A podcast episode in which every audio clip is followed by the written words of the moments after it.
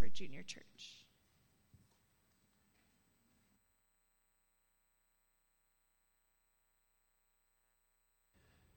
Will you please turn with me in your Bibles to the book of Galatians?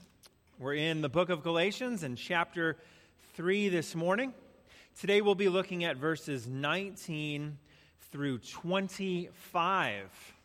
As you turn there in Galatians, Paul, the Apostle Paul, in our series on Galatians chapter 3, has been confronting false teachers and comforting the Galatian believers.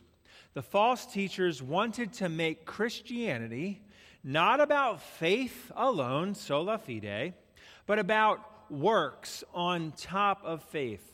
And this false gospel needed to be exposed. And after all the work Paul has done leading up to verse 19, uh, we come to probably one of the main questions that Paul's opponents were asking. If Paul keeps saying we don't need the law to be right with God, uh, the law was added later, you can be right with God by faith, then why did God give us the law?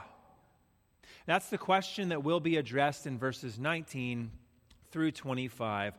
Why did God give the law? What's with all these rules? What's the point? We'll find out in our text this morning.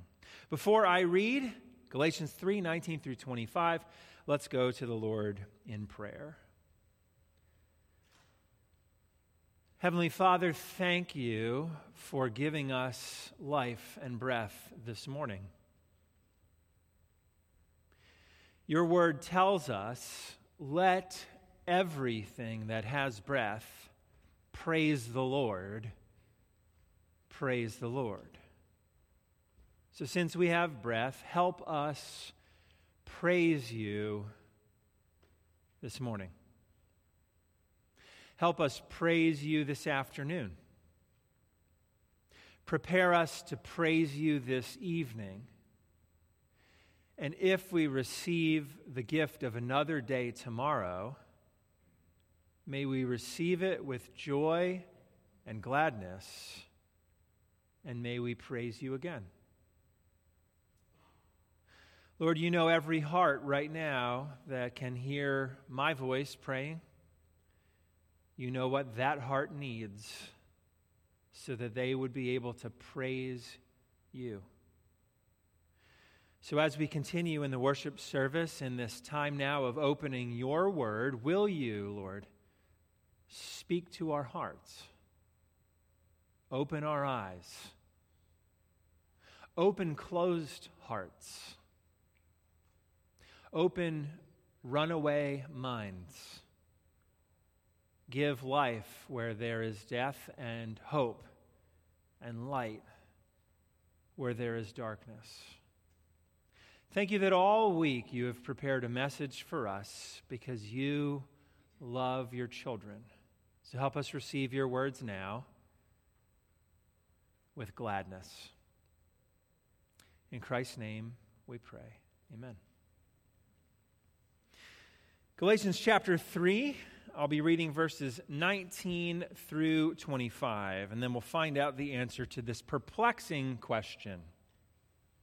Let's hear the word of our loving and law giving God. Why then the law?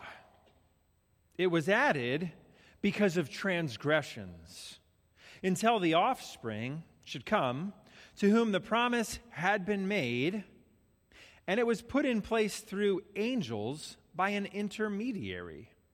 Now, an intermediary implies more than one, but God is one. Is the law then contrary to the promises of God? Certainly not. For if a law had been given that could give life, then righteousness would indeed be by the law. But the scripture imprisoned everything under sin so that the promise by faith in Jesus Christ might be given to those who believe. Now, before faith came, we were held captive under the law, imprisoned until the coming faith would be revealed.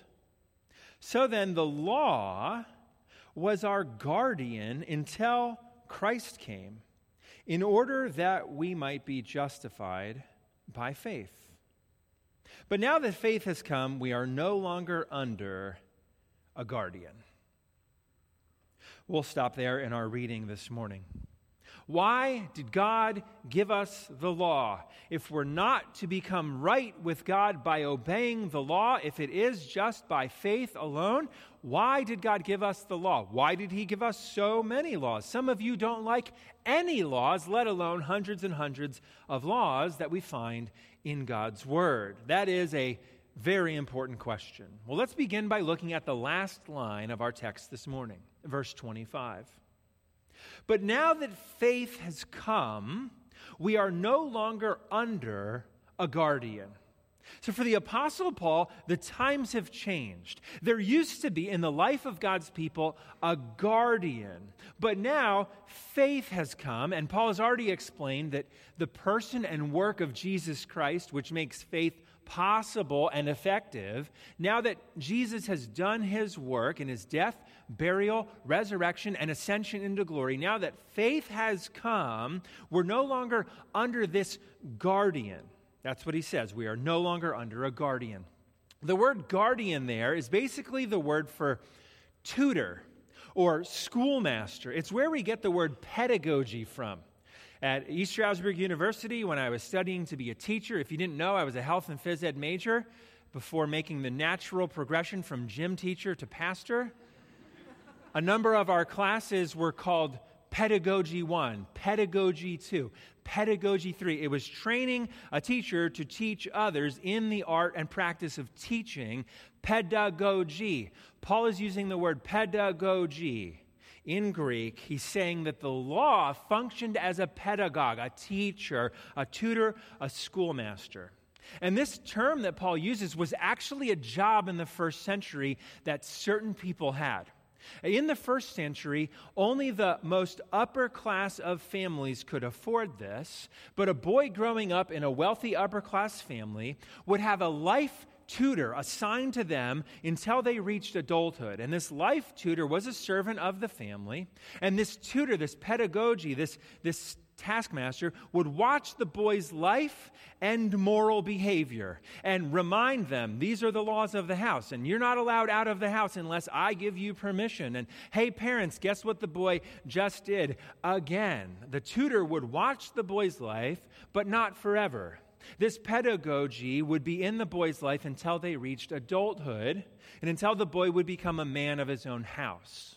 So that's what the word meant when Paul used it. Paul is saying that the guardian uh, doesn't become useless, but it served its task. It has completed its task. The guardian gets you safely to adulthood. And Paul's saying that the law of God functioned like a guardian like that, like a tutor. Look at verse 24 now. What was the guardian? So then, the law was our guardian until Christ came. So in Abraham, you have faith, which relates you to God and justifies you in God's sight. It opens up your relationship with our Creator God. And then hundreds of years later, Moses comes along, and God gives us the formal law through Moses. And Paul is saying that from the time of Moses to Christ, we needed the law as a tutor, as a teacher, as a guardian. And its primary role was for that season as a guardian not to make sure that we all grow up to age 18, but rather, now look at verse 24, the whole verse. So then the law was our guardian until Christ came, but why? In order that we might be justified by faith. The goal of the law was to get people saved, to get people justified, to help them understand how they could be made right with God. The law served the doctrine of sola fide. The law was supposed to do in the hearts and minds of every person who followed our Lord, it was supposed to expose in their hearts their need to be justified by faith alone. That's what the law was going to do. So God saw fit to give us his law so that people might be justified by faith. Isn't that interesting? Isn't that uh, confusing? If uh, you have a lot of rules in your house, or if you have a lot of rules for your kids, or if you're a teenager and your parents have a lot of rules for you, you don't usually think all those rules are so that I would just love my parents by faith. It's not our natural human inclination to laws. But when God wanted the world to know that being right in His sight was not by laws, but by faith, He gave us laws. Let me say that again. Isn't that interesting? When God wanted the world to know that being right in His sight was not by laws, but by faith alone, He decided, as verse 24 tells us, to give us laws. And at first glance, that seems really strange, but in a few minutes later in the sermon, we're going to consider it with a few very practical examples that will make sense of all this. Before getting to that point, though, let's see the rest of the context of our verses. Verse 24 and 25 we looked at. They've shown us this the law was our guardian until Christ came, so that people would be justified by faith. So the law was our guardian until Christ came, so that we would know we needed to be justified by faith. Well, now let's look back at verses 19 and 20. Why then the law? It was added because of transgressions, until the offspring should come, to whom the promise had been made. Now that's saying what we already saw in verse 24. And it was put in place through angels by an intermediary. Now, an intermediary implies more than one, but God is one. So let's stop here for a minute if Paul just wants to talk about the law being a guardian, why is he talking about these intermediaries and angels? What is Paul doing? Two questions for us about verses 19 and 20. The first question is why does Paul mention intermediaries? And the second question is why was the law added because of transgressions? We really want to understand that question. Number one, an intermediary. Verse 20. Now, an intermediary implies more than one, but God is one. And the end of verse 19, it was put in place through angels by an intermediary. Let's talk about that for a little bit. How many of you have ever done mediation between two groups of people? You've had to stand between two people and mediate uh, an argument, a debate, something in a courtroom.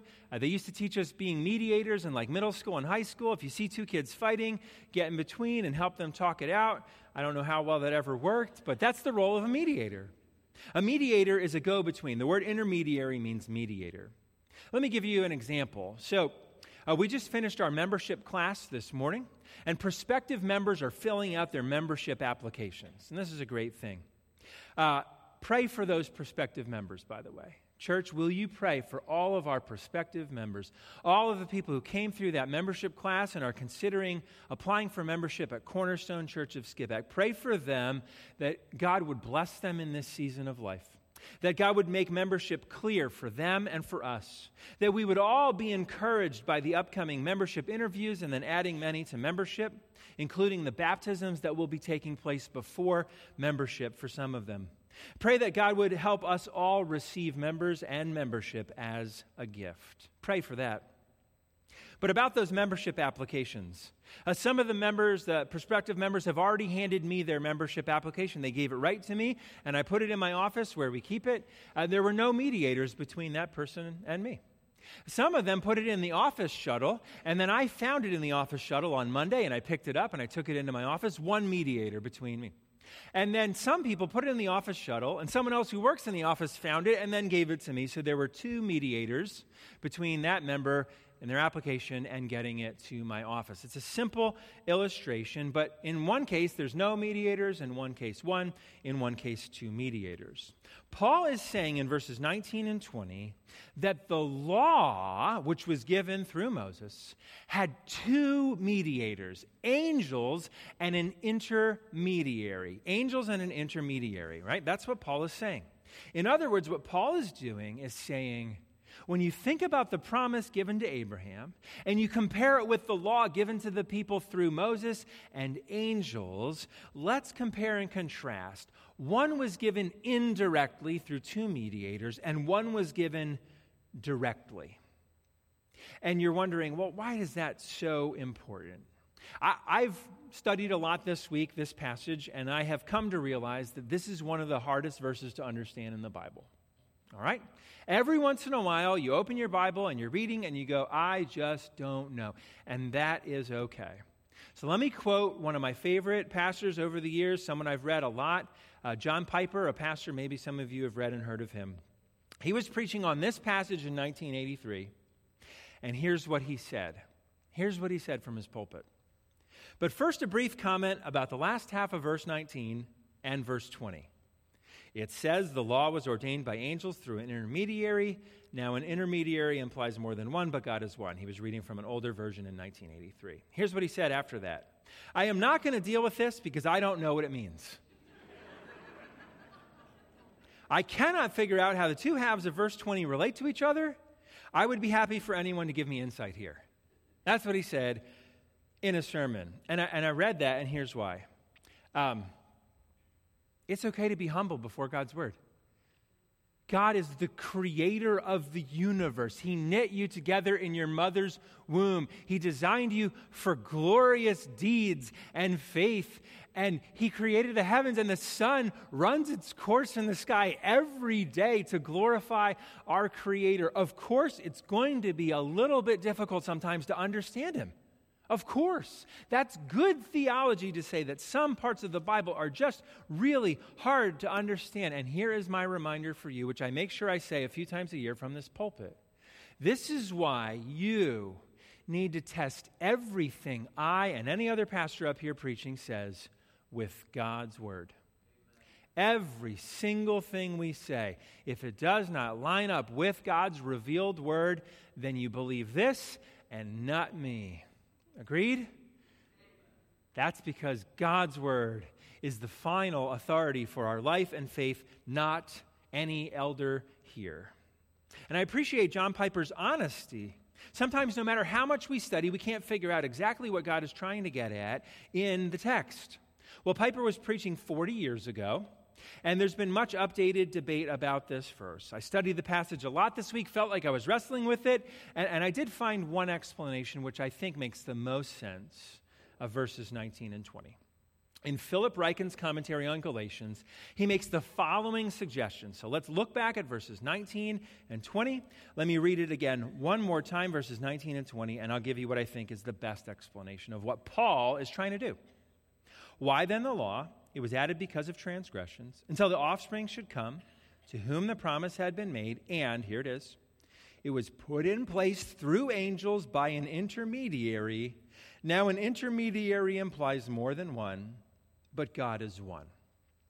So, what Ryken thinks Paul was doing is he thinks that the enemies of Paul, the opponents of Paul, who we call the Judaizers, were probably bringing up the fact that angels were there and Moses was there when the law was given. They were using that as a way to add credibility to their false gospel that you can't just have faith, you need the law to. Look at how impressive the law was. Angels, God's glory around the mountain, Moses. I mean, look at what God was doing. So Paul is probably thinking, I need a response to that.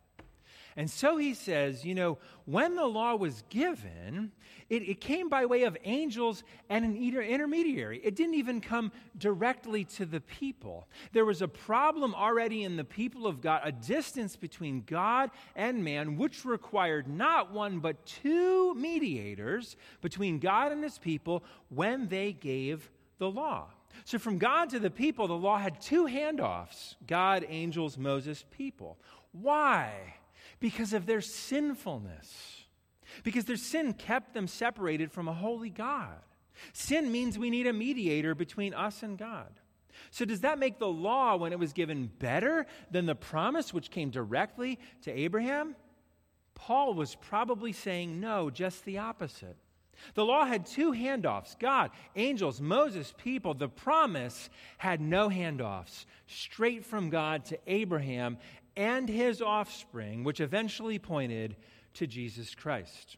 And since Paul is saying the covenant with Abraham was actually made between God and his offspring, Jesus, Paul reminds them that God is one, even though it was a mediated situation. Because God is Father, God is Son, and God is Holy Spirit is one God in three persons. God is one. I think that's the best explanation I found for verses 19 and 20. The promise is better than the law because the law had two mediators because of sin. And the promise came straight to sinners like Abraham and like you and me. So that's question number one. Why does Paul mention intermediaries? Question number two is probably a lot more important for us. Why was the law added because of transgressions? Look at verse 19. Why then the law? It was added because of transgressions. Transgressions are sins. Why did God give the law? Because the world was full of sin. The world was a mess. There was injustice everywhere. There was chaos everywhere. There was brokenness and pain and suffering everywhere. And the law, as Paul has already said, can't bring life. Verse 21, look at verse 21 now. Is the law then contrary to the promises of God? Certainly not. For if a law had been given that could give life, then righteousness would indeed be by the law. So the law cannot bring life. Verse 19, why then the law? It was added because of transgressions. Here's the answer Why the law? The law cannot bring life. The law cannot make you right with God because we've all sinned. But the law can expose sins. The law can expose sins. How many of you have ever played a team sport? All right. Every once in a while, if you're playing a team sport, the referee will blow the whistle and say, That's a foul. And everyone will go, What do you mean that was a foul? And someone will inevitably say, I didn't even know that was a rule. Come on, you didn't know that tackling someone in basketball was a, a foul? Uh, every once in a while, there's a rule. I remember I, I uh, jumped across the midcourt line in a game of basketball, caught the ball in midair, landed in the front court, and uh, the referee said, That's, that's uh, over and back, or whatever the rule was called back in the 80s when it happened. I was furious because I did not think that that was a rule. But now I know. I was exposed to the rule. Laws expose us to the rules, laws expose our hearts to our need for a Savior. Throughout history, many theologians have agreed on three uses of the law. If you take notes, these are really helpful. Three uses of the law. What does the law do? God's law. Three things. First, it's a mirror, a mirror. Second, it's a restraint. And third, it's a guide. First, it's a mirror reflecting God's holiness and our sinfulness. We look into the law and we realize we're sinners. Well, second, it's a restraint. God's law helps people know not what to do and keeps civil society livable. If we didn't have any laws, it would be anarchy and chaos, and a lot more people would be harmed. So it's a restraint. And the third thing the law functions as for God's people, it's a guide. It's a guide to help us know how we can live lives that please God. So, why was the law given? It's a mirror, it's a restraint, it's a guide. These themes are all throughout Scripture, as the authors of Scripture tell us those three facets of the law. Well, here in Galatians 3, I believe Paul has in mind number one and number two the mirror and the restraint uses of the law. A mirror lets you know what you look like. We probably, almost all of us, looked into a mirror this morning before we came to church. You know what you look like. We should look into God's law that says, do not envy, do not boast, do not covet what your neighbor has, do not be easily angered, do not lust, do not steal, do not lie. We should look at that and not go, I'm perfect. We should look at God's law and say, I need a Savior. I am a sinner. The law is a mirror, it exposes sins. Wow, I need a Savior. That is what Paul's saying. The law was given because of sins, because of transgressions, to help us all realize we're law breakers. Look at verse 24. So then, the law was our guardian until Christ came in order that we might be justified by faith. The law shows us that we failed the law, so we need a Savior to place our faith in. That is the purpose of the law. Well, the law also functions as a restraint to keep us safe from harm, to keep civil society livable instead of a place of anarchy. And when the laws are good, everyone is safer. Let's have a little bit of fun thinking about laws. Why, do any, why does anyone put laws into place in a home, in a city, in a nation? Why does God give us laws? Well, there, there's a lot of examples of good laws. How many of you have a dog? Lots of dog owners here. Lots of dog owners. Okay. Do you let your dogs outside without a leash or a fence? Some of you maybe do. But probably most of you don't. Why not? They might run away. They might bite a match it kid. Three of us have been bitten by dogs, uh, at least three of us. A loving owner puts a fence around the yard for their dog so that their dog can be free and safe. Right? A loving owner puts a fence or a guard around the property for the dog so that the dog can live a life of freedom and safety and for the safety of the neighborhood.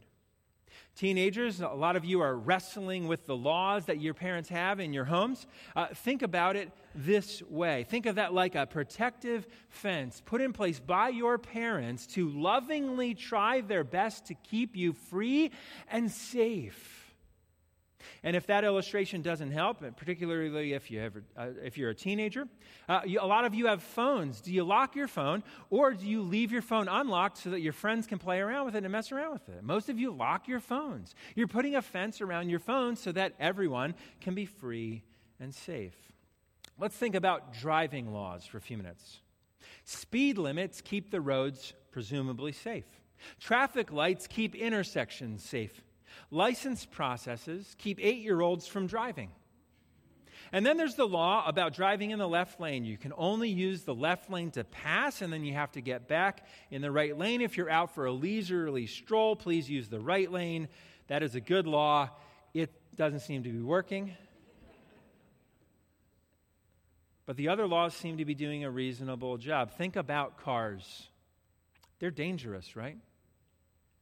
We have 330 million people in the United States, which is actually 120 million households. And there are 6 million car accidents per year.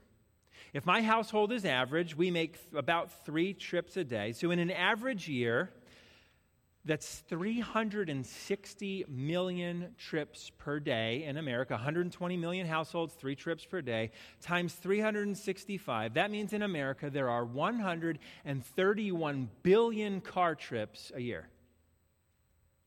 There's only 6 million car accidents. Isn't that interesting? Isn't that interesting? That's an incredibly small number. As tragic as a car accident is, there are laws. God's laws keep civil society livable. They put up safety barriers so that people can be free and safe. Laws restrain and keep society safe. A few weeks ago, I made a suggestion.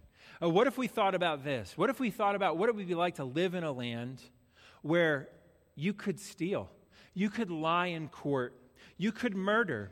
A world without any of those laws do not steal, do not lie in court, do not murder would be horrible. It would be unlivable. So, the second use of God's law is a restraint on evil in society, starting with God's law given to God's people. And as they became a nation that obeyed those laws, they would be a land of life and integrity and honesty and safety and protection and care for neighbor and care for others that the whole world would look at and go, I want to be a part of that people. Who is their God? Tell me about him. And so today, the church is to function that way. We are to obey God and live lives of holiness for His glory so that the world, which has less and less laws that they care about, will see the people of God living differently.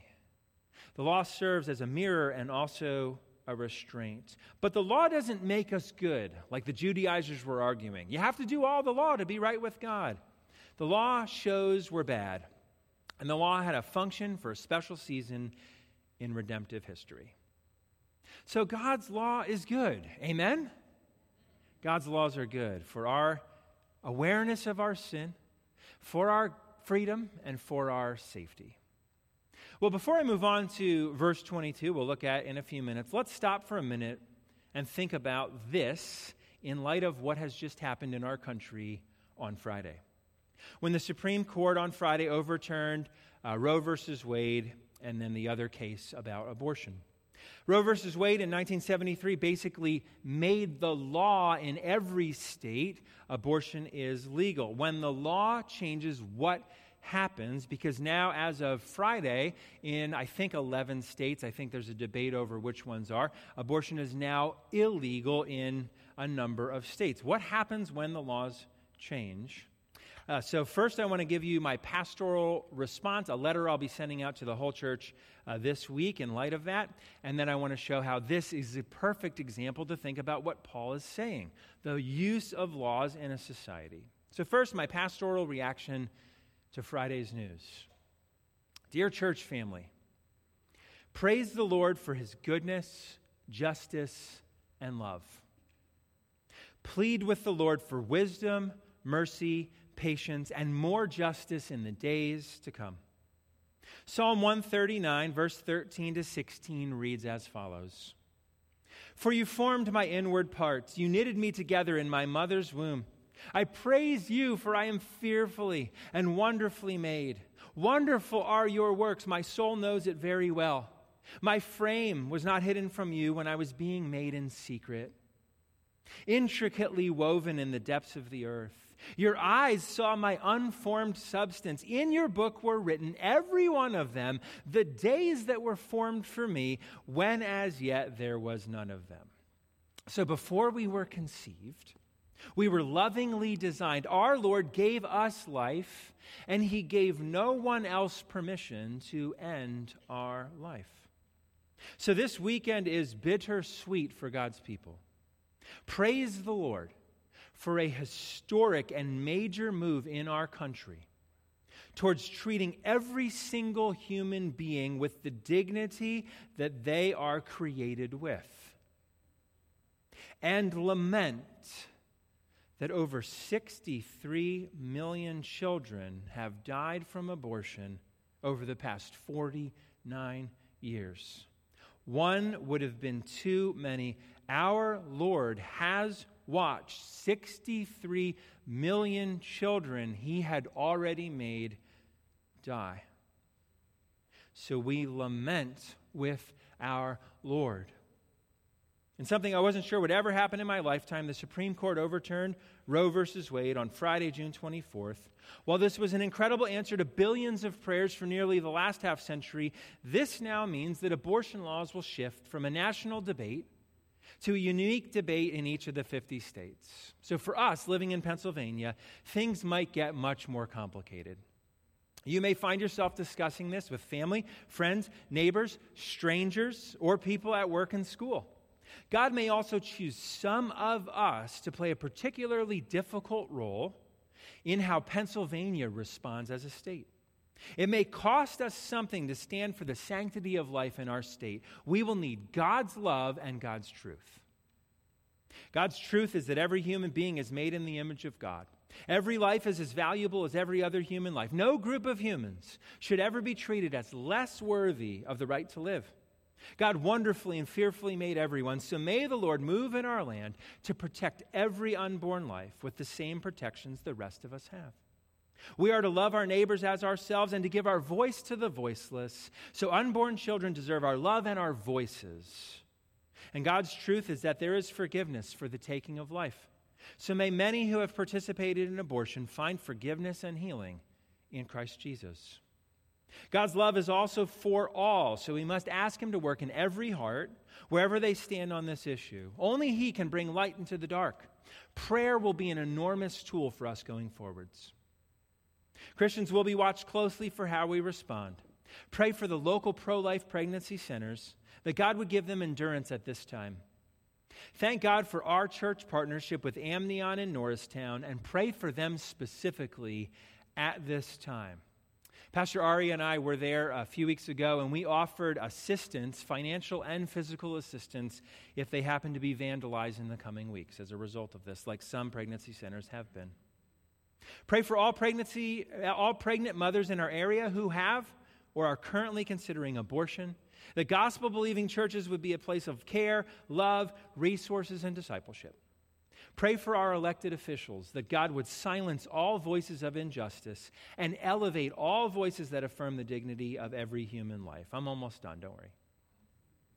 In response to the ruling, we should expect an increase in tension and anger in our land. Pray that God would spare us much of that and that no Christian would give in to anger or violence.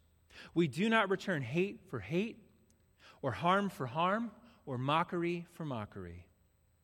Jesus is Lord, and He is building His kingdom on earth as it is in heaven. Our Lord never lets injustice go on forever.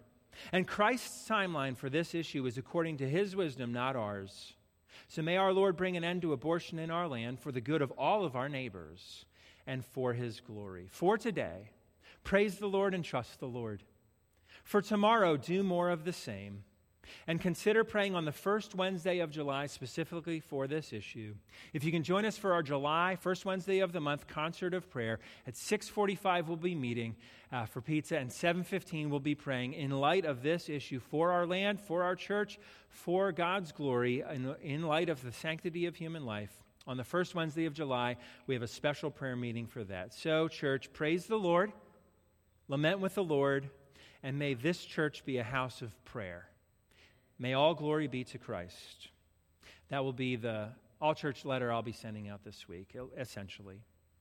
So that's a summary of my response to this issue. It relates to laws. It's so interesting that all week I was preparing what is the purpose of a law? What do laws do? And then God dropped that on our earth on Friday. Well, secondly and briefly, we're going to look at wh- why I think this issue of laws about abortion is a particularly helpful one to observe the power of laws in a land. Laws act as what? Mirrors and restraints, don't they? When slavery was legal, many churches kept their mouths shut. Many Christians thought it was okay to own people. But when slavery was made illegal, when the laws changed, you can no longer treat a person as property. And now in our land, all people are treated with dignity. Now, in some places, the laws are changing to include a group of people who was previously excluded from equal treatment. When that happened with slavery, the consciences of many Americans woke up. It acted as a mirror and a restraint. Some Americans said, Wow, I was owning a person. I was treating someone as property. And over decades, Christians eventually gave up their understanding that slavery was okay. The consciences of many woke up when the laws changed. Now, some Americans rejoiced when slavery was abolished, but others did not. But now look at us. In our country, every post born person is treated as equal and God uses laws in a country to do that. He uses it as a mirror and a restraint. But here we are again at another crossroads. There are states where now, after 49 years, all lives matter. And there are states like Pennsylvania where only post born lives matter. But the laws are changing, and this will shape minds when it comes to something like abortion. Some churches have been keeping their mouths shut. Many Christians thought it was okay to have an abortion. But once states make it illegal, those laws will act as mirrors and restraints. And may our Lord bring us to a place in our lifetime when abortion is only in the history books and where every human life is treated equally. Laws function this way.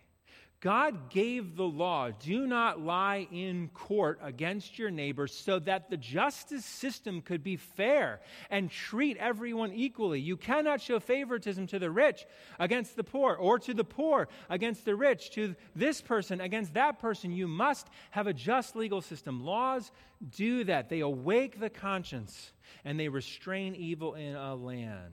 And so may the Lord do that with laws about abortion going forward. But we have to remember Paul's argument to the Judaizers laws don't make us good. The laws show that we're bad, and the law had a special function for a special season in redemption history. Now look at verse 22. We finally made it to verse 22 at the end of our message here. But the scripture imprisoned everything under sin so that the promise by faith in Jesus Christ might be given to those who believe. So if you believe in Jesus, if you look at God's law and realize, I'm a sinner, ah, I've sinned, I need a Savior. If you believe in Jesus, you get the promise of God. The law shows us our need for a Savior. The law was a guardian until Christ came so that people would be justified by faith. So, how can we apply this? There's three ways to apply what Paul is teaching. Why did God give the law? It's a mirror, it's a restraint, okay? It doesn't justify you before God. Why? How can we respond? Briefly, three ways, church. Number one, love God's law. Number one, love God's law and obey it joyfully. Do you love God's law?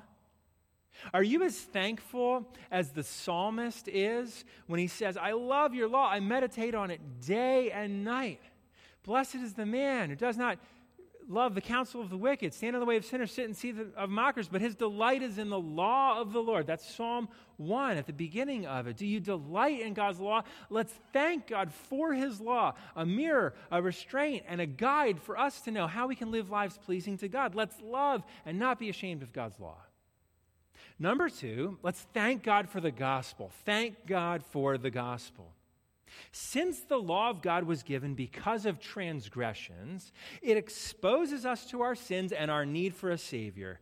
So let's be grateful that God sent us a Savior. When we look at the law, we're supposed to say, Lord, save me from my law breaking, save me from my sins. So let's be grateful for the gospel. And let's present that news to a world who has a different understanding of the law than us. Let's let them know that there's freedom in Christ in the gospel of Jesus. And third, and this one might be a little bit harder, I have a challenge for all of you in light of this admonish one another.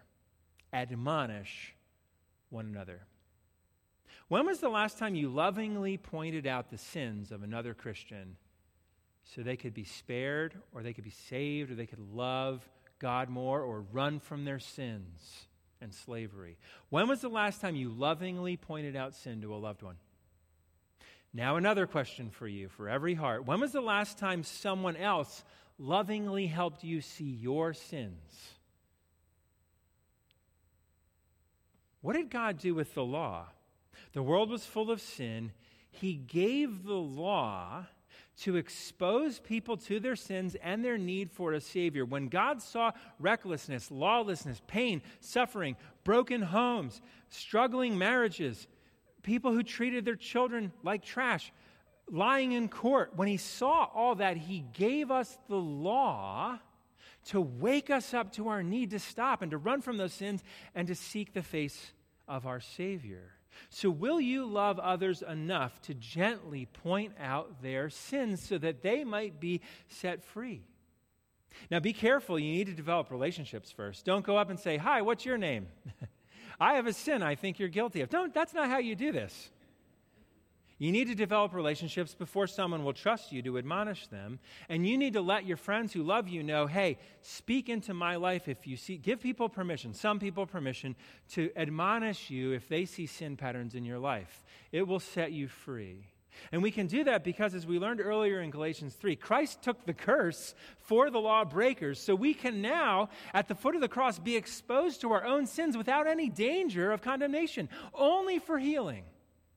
So, done properly, admonishment points a brother or sister to God's grace and to striving for holiness by the power of the Holy Spirit. We're acting like God. God used the law to expose sins so that people would see their hope in a Savior. May we, as God's people, lovingly and carefully and tactfully admonish one another and receive admonishment from our church family for our good and God's glory. Proverbs 27 6 says this Faithful are the wounds of a friend Profuse are the kisses of an enemy. People who are never willing to help you grow are your enemies. People who are willing to say hard things to you so that your family or your workplace or your work ethic or your sin struggles can grow by the power of the Holy Spirit. People who are willing to do that are friends. Faithful are the wounds of a friend. Amen? I've received wounds of a friend and they have glorified God. And I'm so grateful for friends who would wound me like that. Number one, love God's law. Number two, thank God for the gospel. Number three, admonish one another. Paul's message to the Galatians is the law was our guardian, our teacher, until Christ came, so that people would be justified by faith. And when Christ came, you know what he did? Faithful are the wounds of a friend. He didn't just expose us to our sins and our need for a Savior, but He took our wounds for us on the cross.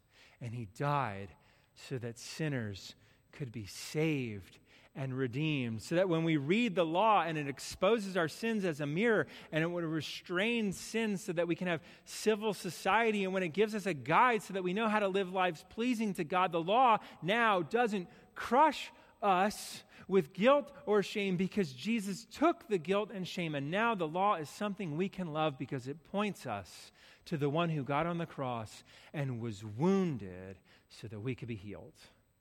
Faithful are the wounds of a friend. Jesus, thank you for taking the wounds of the law so that we, lawbreakers, could be saved. Let's pray. Lord, why did you give a law? Why are laws useful in a society? Give us your love and your truth as we think about laws that are being discussed right now. Give us grace, patience, love, mercy, and integrity as we represent you in the coming weeks when it comes to your laws about life. But Lord, thank you that, as the Apostle Paul said, the law was given because of transgressions. Thank you that your law exposed our hearts to our need for a Savior, and thank you that Jesus died, the penalty of the law, so that we could be set free.